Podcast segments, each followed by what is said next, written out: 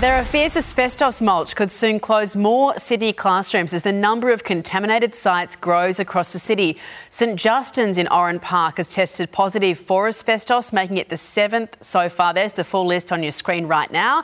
The incident has sent thousands of students home. Multiple school cohorts have been forced to share campuses too.